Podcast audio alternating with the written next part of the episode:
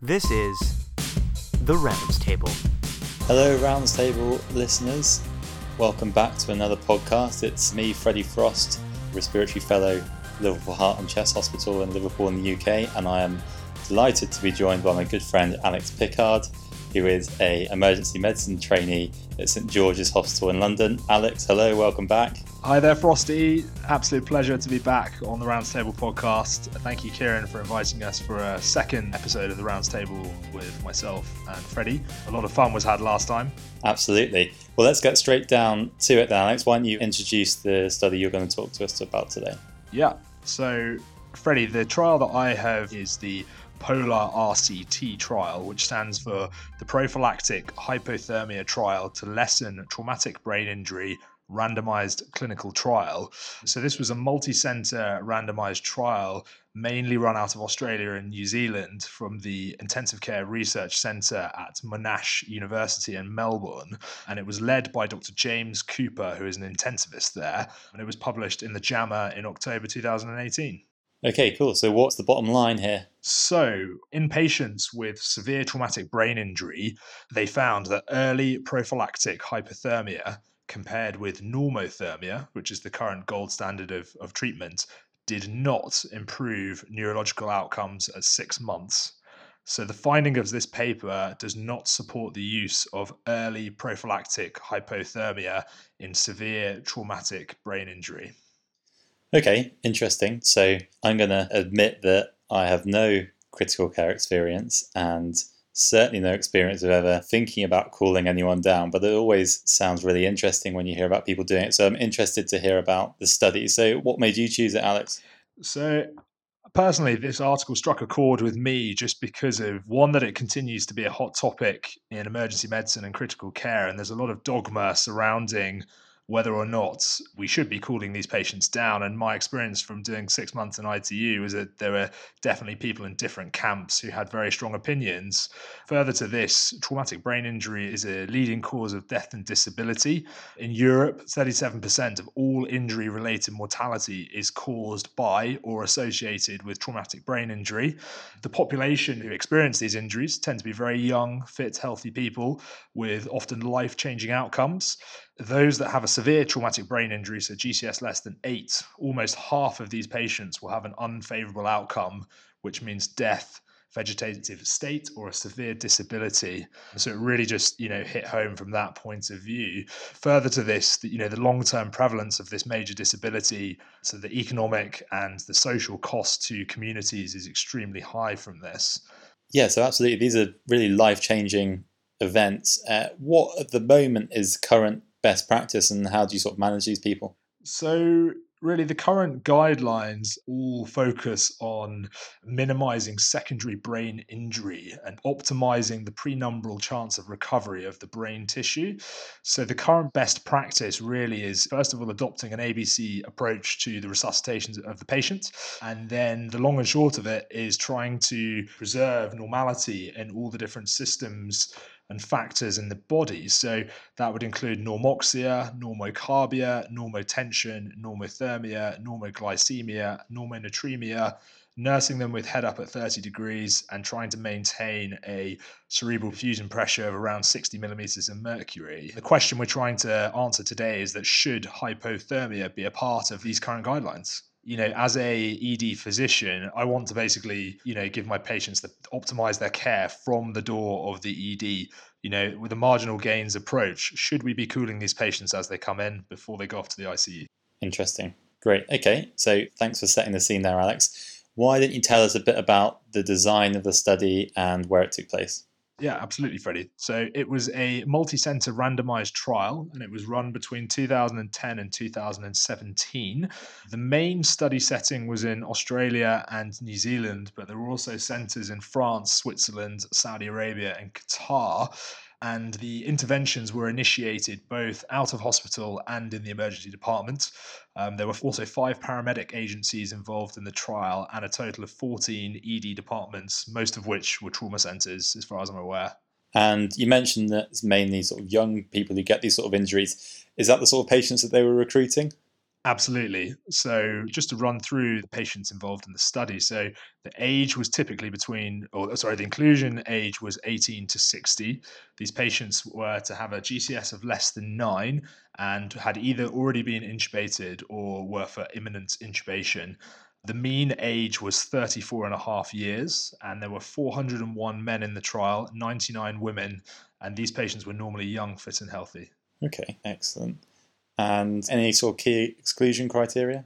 Yeah, so the main exclusion criteria were, first of all, significant bleeding and evidence of bleeding, so hypotension, systolic blood pressures of less than ninety, tachycardia with a heart rate of over one hundred twenty, suspected pregnancy, uncontrolled hemorrhage, or a G C S of three with unreactive pupils. The reason why they didn't include patients with bleeding, I, I believe, is because of the effect of hypothermia on coagulopathy and clotting. That's as far as I'm aware as to why they were not included. Fine, that, that sounds good. Okay. And sorry, Freddie, before we move on, just another interesting point is in terms of the types of injuries that these patients experienced were mainly, so if I just run through them, so it's mainly motor vehicle, motorcycle, bicycle, pedestrians, patients hit by objects, falls and jumps. In terms of the actual injuries they sustained, so seventy point six percent of these patients had diffuse brain injuries, which was brain swelling or hemorrhage without subdural or extradural hematoma. And another interesting point that was roughly fifty percent of those included in the trial had a blood ethanol level of more than fifty-one milligrams per deciliter. So as far as I'm aware, that is the cutoff for Australian drink drive limits. In the United Kingdom, you can have a higher limit at eighty milligrams per deciliter, but Scotland is fifty milligrams per deciliter, as well as Australia, I believe. Okay, so it's it's young drunks essentially in the study. Unfortunately, yes, fifty percent, yes. Okay, great. What was the primary question of this study, Alex? So the primary question, Freddie, was that the authors of this paper aimed to determine the effectiveness of early prophylactic hypothermia compared with normothermic management of patients after severe traumatic brain injury. Okay, and what's the intervention? How do they actually go about cooling people? So just to begin with, they randomized five hundred eleven patients into two groups. So they had their treatment arm and their control arm. So the treatment arm were the patients undergoing prophylactic hypothermia. So they were aiming to cool them to between thirty-three degrees to thirty-five degrees Celsius. And they aimed to keep them cooled for a minimum of seventy-two hours, but aimed to try and cool them for up to seven days with a slow, gradual rewarming. So the way in which they tried to do this was once the patients had been recruited to the study, they were given a bolus of up to two litres of I V ice cold zero point nine percent saline, which was at four degrees. And they also used surface cooling wraps once the patient was in the E D, initially targeting a core temperature of thirty-five degrees. Once the thirty-five degrees was achieved, they then assessed the patients further for clinical risks of bleeding. So they underwent FAST scans and various other scans to rule out any evidence of any instability or bleeding. Once the teams were happy that these risk factors had been excluded, they then continued to cool them down to thirty-three degrees, and that was the target. And again, I think it comes back to the coagulopathy that they didn't want to put the patients at more risk from bleeding. So going on to the control arm, so the control arm, they aimed for normothermia, so aiming for thirty-seven degrees Celsius, and again, up for up to seven days, aiming from seventy-two hours to seven days. These patients had no cold fluids, but had surface cooling wraps applied once reaching the I T U to maintain them at that temperature. Okay, uh, fine. So what was the primary outcome uh, in the Polar study? So the primary outcome definition was of a favourable neurological outcome or independent living at six months. And the way in which they assessed this was using something called the Glasgow Outcome Scale Extended score, GOSE. Now, that score, just to tell the listeners a little bit more about what that score is, so it's a score that is well validated. It runs from one to eight. So one is death. Two is a vegetative state, and then from two to eight, you go from lower severe disability up to upper good recovery. So patients were essentially, after they'd made their recovery, someone involved with the study would ring the patients or a patient's member of family, and these assessors were blinded, so they didn't know what treatment the patients had had, and they essentially filled in a questionnaire over the phone. Now, the patients that were classed as having a good neurological recovery were ones that on the G O S E score scored five to eight. So that's patients with a lower moderate disability up to an upper good recovery. Okay, Alex, why don't you run us through what the main findings of the study are? So the main findings of the study were that favourable outcomes, so a G O S E score of five to eight at six months, occurred in one hundred seventeen patients in the hypothermia group, so forty-eight point eight percent, versus one hundred eleven patients, forty-nine point one percent, in the normothermia group. So this meant that there was no significant difference between the groups. There was a risk difference of zero point four percent, with a ninety-five percent confidence interval, minus nine point four percent to eight point seven percent. Okay. And were there anything interesting that caught your eye in the secondary outcomes? So the first point I just wanted to make was that despite obviously the allocation to either group, I thought that it was fantastic that two hundred twenty-eight of these patients had a favourable outcome from traumatic brain injury, which I think just shows how far we, we've come in terms of, you know, critical care and looking after these patients and giving them, you know, decent outcomes, young patients with decent outcomes from really severe injuries. There were, from what you just said there, Fred, there were some, some interesting secondary outcomes as well. So I'll just run us through a couple of those.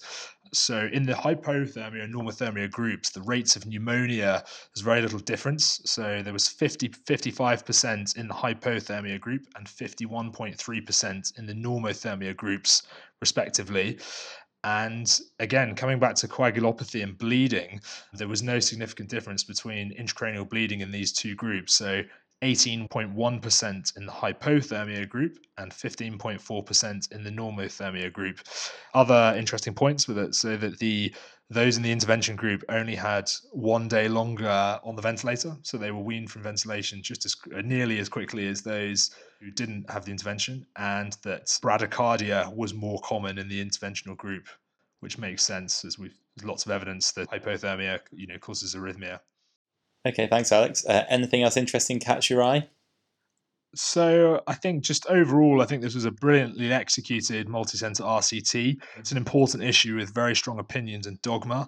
There was only previously one R C T which had a lot of limitations in its methods. So this was a good, robust study to give us a bit more information as to, you know, whether there is any benefit to hypothermia in these patients. I think that it's furthered our knowledge in terms of the marginal gains approach to reducing secondary prenumbral injury. One thing I just wanted to point out was that we need to be careful how this data is extrapolated, because there are other trial, recent trials as well, most notably the Eurotherm thirty-two thirty-five trial. Now, not to be confused with that. So that was the use of hypothermia as a sort of a tier two late rescue for raised I C P. So the difference between those two trials is that our patients in the Polar trial were having early hypothermia, whereas in Eurotherm, they were using it as a second-tier rescue for raised I C P. Now, the Eurotherm thirty-two thirty-five trial showed that there was an increase in harm in the patients that were included in that study, and they actually stopped the study early. So it's just good to separate those two trials because they're quite different, and without reading the papers properly, you can easily sort of extrapolate, you know, from both of them. Great. Well, thanks for that, Alex. Do you want to summarise your take on this study overall then? So it was a well-run R C T of a very important topic. I thought, I thought it was a very strong paper with few weaknesses. The only weaknesses that I really came across, or I thought, was that the, the doctors at the bedside were not blinded, but the outcome assessors obviously were. And the other thing was just to point out, which again, the authors of the study were very open about, was just that there was a high proportion of patients randomized to the hypothermia arm that didn't actually reach their target temperature. And also there were some patients that needed to be withdrawn from the study as well. So nineteen percent were not assessed to be suitable and were withdrawn. And then thirteen percent did not reach the thirty-three degrees. They were still within the target temperatures, but they just didn't quite get to the thirty-three degrees. Another interesting point is comparing this paper to papers in out-of-hospital cardiac arrest, because again, you know, we're often led to believe that hypothermia, again, in a similar vein, patients with out-of-hospital cardiac arrest who are cooled, that, you know, that is a good thing for us to be doing. So I read a few papers around the subject to do with that, and actually there's been recent papers that almost mirror the data of what we're seeing here. So there was a paper which I believe was out of out of Scandinavia, I think out of Sweden, targeted temperature management at thirty-three degrees versus thirty-six degrees after cardiac arrest in unconscious survivors of out-of-hospital cardiac arrest of presumed cardiac cause. And hypothermia at a targeted temperature of thirty-three degrees did not confer a benefit as compared with the target temperature of thirty-six degrees. So that's a very similar findings to what we're seeing with the polar trial as well. Okay. So, I mean, this is obviously a negative study overall, but do you think it's going to change practice? I think it will, because I think it will change some people's opinion on people that were maybe pro cooling their patients are now going to change their management protocols. And I, and I think the difference, and again, I think often maybe it was up to the clinicians themselves, maybe whether they decide to cool the patients or not. I'm not, I'm not, you know, certainly at my trust that I work in, it's not part of their, as far as I'm aware, it's not part of their traumatic brain injury protocol. It definitely isn't. But I think this is more evidence to say that it shouldn't necessarily be part of that. However, again, just going back to those other trials, hypothermia can be used in select patients with I C P, rising intracranial pressure that is resistant to other, as a very late treatment when you're sort of running out of other options to bring the I C P down. Okay, great. Well, thanks, Alex. That's a really interesting study. I've enjoyed going through that. Thanks very much. Thanks, Brad. Okay, Alex, so I'm going to crack on with my study. My study was the TWICS study, which was published in JAMA, and it's a study which is titled The Effect of Theophylline as an Adjunct to Inhaled Corticosteroids on Exacerbations in People with C O P D, a Randomized Control Trial, and the lead author was Graham Devereux. Something I don't know a huge amount about, Frosty. Do you want to take us away with the bottom line of this article? Yeah, so in this randomized control trial, people with C O P D and frequent exacerbations, the addition of low-dose theophylline did not reduce exacerbations compared to placebo. Okay. So was there a particular reason why you chose this article, Freddie? You know, how is it important to you and your practice? Yeah, so exacerbations of C O P D are a massive health problem, not only to healthcare systems, but also significant morbidity to patients as well. And theophylline is one treatment that is sometimes used, but it is a bit like Marmite. Some people love it, some people hate it. So it's always interesting to see large, well-conducted clinical trials to help guide us in this field. Now, theophylline is most well, historically used as a bronchodilator. However, to get the bronchodilatory effects, you need to use quite high doses, and is often associated with significant side effects. Now, more recently, there's been quite a lot of interest in the potential anti-inflammatory effect of theophylline, and particularly interesting because the anti-inflammatory effect can be mediated at much lower doses. So the hope that sort of led to the study was that you could give people low-dose theophylline and get some of the benefits of anti-inflammatory properties, but not any of those side effects. So I'm fascinated to hear the findings of this study, mainly because in my experience of theophylline is sort of using it as a fourth or fifth line treatment for these sick asthmatics coming into the emergency department. And I think a lot of the side effects that are associated with it, we don't necessarily see in the E D. We treat our patients, they get better, and then we refer them on to the physicians, yourself, Freddie. And then I think that you then end up dealing with all the problems of the said drug that we've used. That's uh, particularly insightful from you, Alex. But yeah, no, there are nasty side effects. So tachyarrhythmias, uh, people feeling nauseous, and also, as you mentioned, the interactions with a whole host of drugs that often you need to spend hours checking. So yeah, they do cause a big burden to patients and, and clinicians alike. And just further to this, what also made me very interested was the fact that I did not know until today that theophylline is found naturally in cocoa and tea. So there we go. Oh, yeah, I didn't know that either. Interesting. Should we move on, Freddie? Uh, we digress. Yeah. So we'll move on to the methods. So can you take me through the design of the study and where it took place? Yeah, so essentially this is a double-blind randomized control trial. It took place across the U K. It was interesting in that it was It was primarily a primary care-based study. So patients were identified and over half of them were recruited in primary care, and they were followed up in sort of primary care research centres, which is unusual for a sort of large respiratory study of this size. The study investigators recruited adults with confirmed diagnosis of C O P D, and they were only really interested in people who were using inhaled corticosteroids and were frequent exacerbators. So they had to have at least two exacerbations in the last year. They defined an exacerbation as the use of oral antibiotics or oral steroids or requiring hospitalisation because of chest problems. The main exclusion criteria were ischemic heart disease, probably because didn't want increased risk of sort of tachyarrhythmias in that population. And of course, as you mentioned previously, the use of other drugs that are likely to interact with theophylline itself. So Fred, sounds like a very interesting population, you know, with a, with patients with frailty, polypharmacy and the like. Um, do you want to take us through the primary intervention for this trial? Yeah, so the, the main question that the study investigators wanted to answer was whether low-dose theophylline could reduce exacerbations. So to do that, participants were randomised to fifty-two weeks of placebo, so a placebo capsule, or the intervention arm was theophylline uh, two hundred milligrams modified release. Now, the specific dosing was actually based on a number of determinants that, that affect your theophylline steady-state plasma levels, and dosing is that they based the dosing on ideal body weight and smoking status, because those those are the two main determinants. And they were aiming for a steady state of one one milligram per litre to five milligram per litre, so much lower than the ten to twenty therapeutic window that we're looking for when we're thinking about bronchodilation. So yeah, really is low dose theophylline that they're going for here. Great. So further to this, Freddie, do you want to just take us through the primary outcomes of the study, if that's okay? Yeah, so the primary outcome that they were interested in was the number of exacerbations of C O P D requiring antibiotics or steroids during the fifty-two-week study period.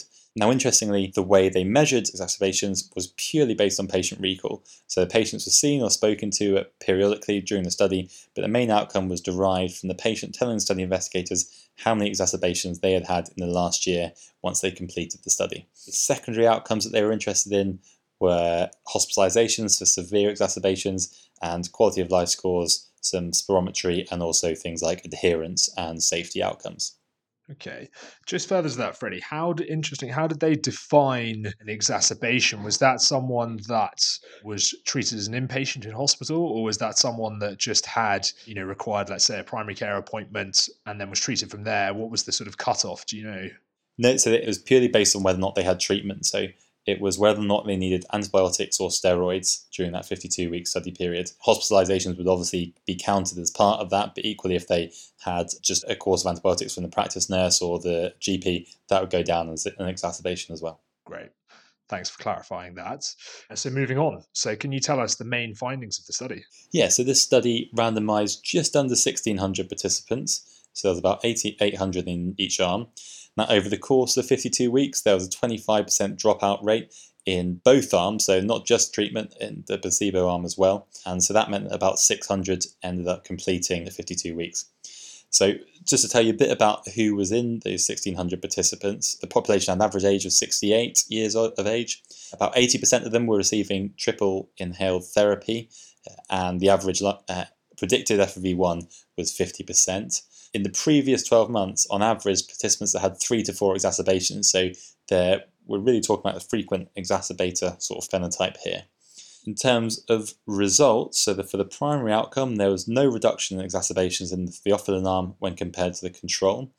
Both groups did actually exacerbate less frequently than the year before, but in the theophylline group, there was two point two four exacerbations per year, compared to two point two three exacerbations per year in the placebo group, so pretty much identical. Equally, in terms of the secondary outcomes, there was no difference in quality of life, no difference in the safety or the spirometry outcomes. There was a small signal towards less severe exacerbations in the theophylline group, so there was less hospitalizations for severe C O P D exacerbations in that intervention group, and that gave uh, an absolute risk reduction of about five percent in that group. Very good. So, Frosty, do you want to take us through to the discussion? So, are there any, well, are there any interesting points or observations that you wanted to make about the study? Yeah, sure. So, I I think it's an interesting study. It is, as you sort of alluded to earlier, it's in a population who are quite frail. They're they're frequently exacerbating, so people who get excluded from quite a lot of C O P D studies usually. And because of that, the study investigators adopted a pragmatic design, and that enabled them to perform this study in. Yeah, difficult population to conduct randomized controls trials. Overall, very little difference at all between groups. I found it interesting that both groups reduced their exacerbation rate from between three and four in the year before down to two point two in the study year itself. And that sort of, I think, harks back to the fact that in general, people in clinical trials tend to have better health outcomes, probably because they're being followed up more regularly, being checked on by a nurse. Maybe perhaps they're more motivated to in terms of adherence and uh, other uh, sort of quality indicators.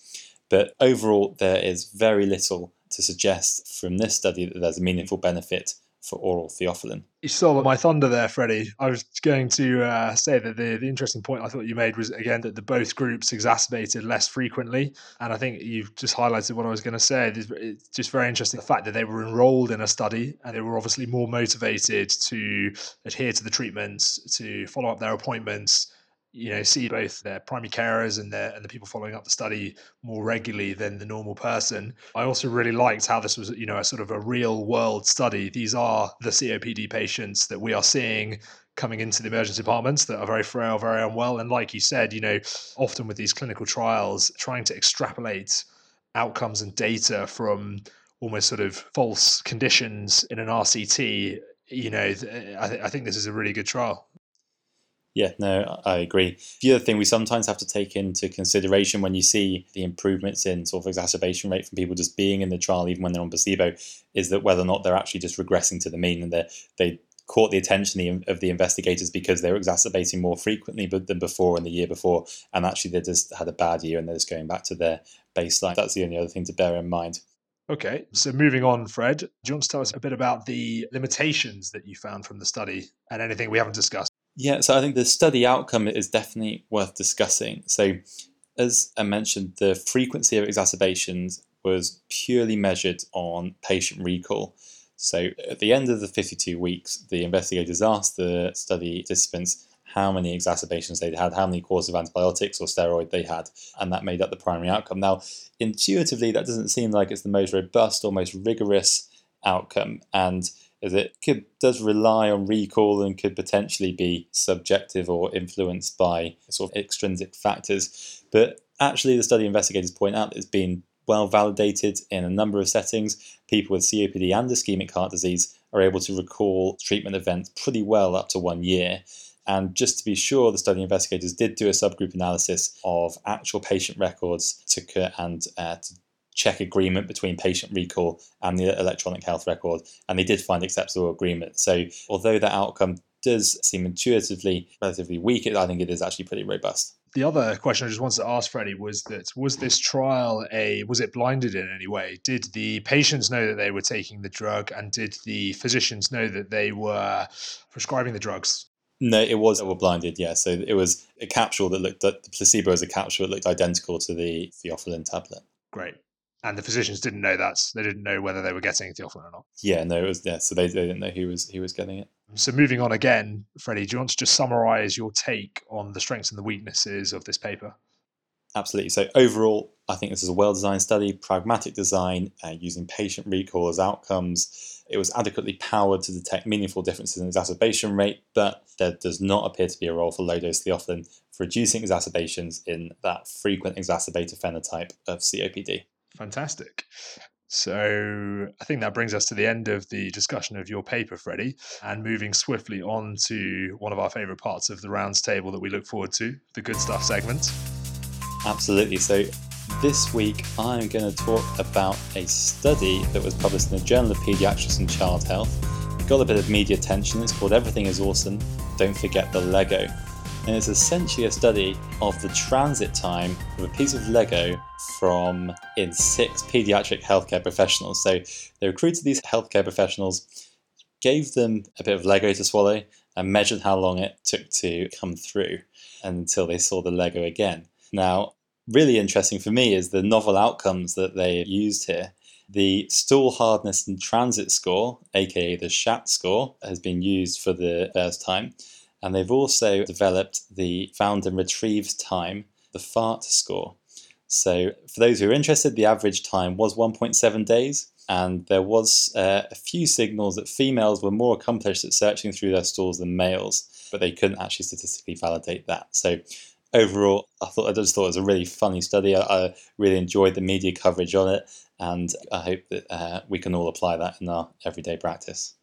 A common problem in paediatric emergency medicine, many parents coming in with similar stories. And so I found that paper very interesting. I actually listened to one of the authors at the M S A eighteen conference teaching about teenage stabbings. They're an absolutely fantastic team. And I would recommend everyone check out their website, Don't Forget the Bubbles. Really good for paediatric teaching and paediatric emergency medicine. So that brings me on to my part of the good stuff segment, which was just something that caught my eye on the Twitter sphere. That was a uh, story from Norway. Okay, tell us more. So this was an article that I came across. Again, it was on Twitter, but it was on a website called the tribunist dot com. This was regarding the use of an F sixteen fighter jet that was called in to save a man's life. Save him? So what? What, what happened? So there was a patient that was very unwell in a hospital that the intensive care unit at that hospital felt that he needed ECMO in order to save his life. But unfortunately, he was too unstable for transfer, and the nearest ECMO machine was in a hospital in Trondheim, which was two hundred eighty miles to the south. And it would take more than ten hours to sort of transport the ECMO machine by car. And they believed that the patient would die before the, the ECMO machine would arrive.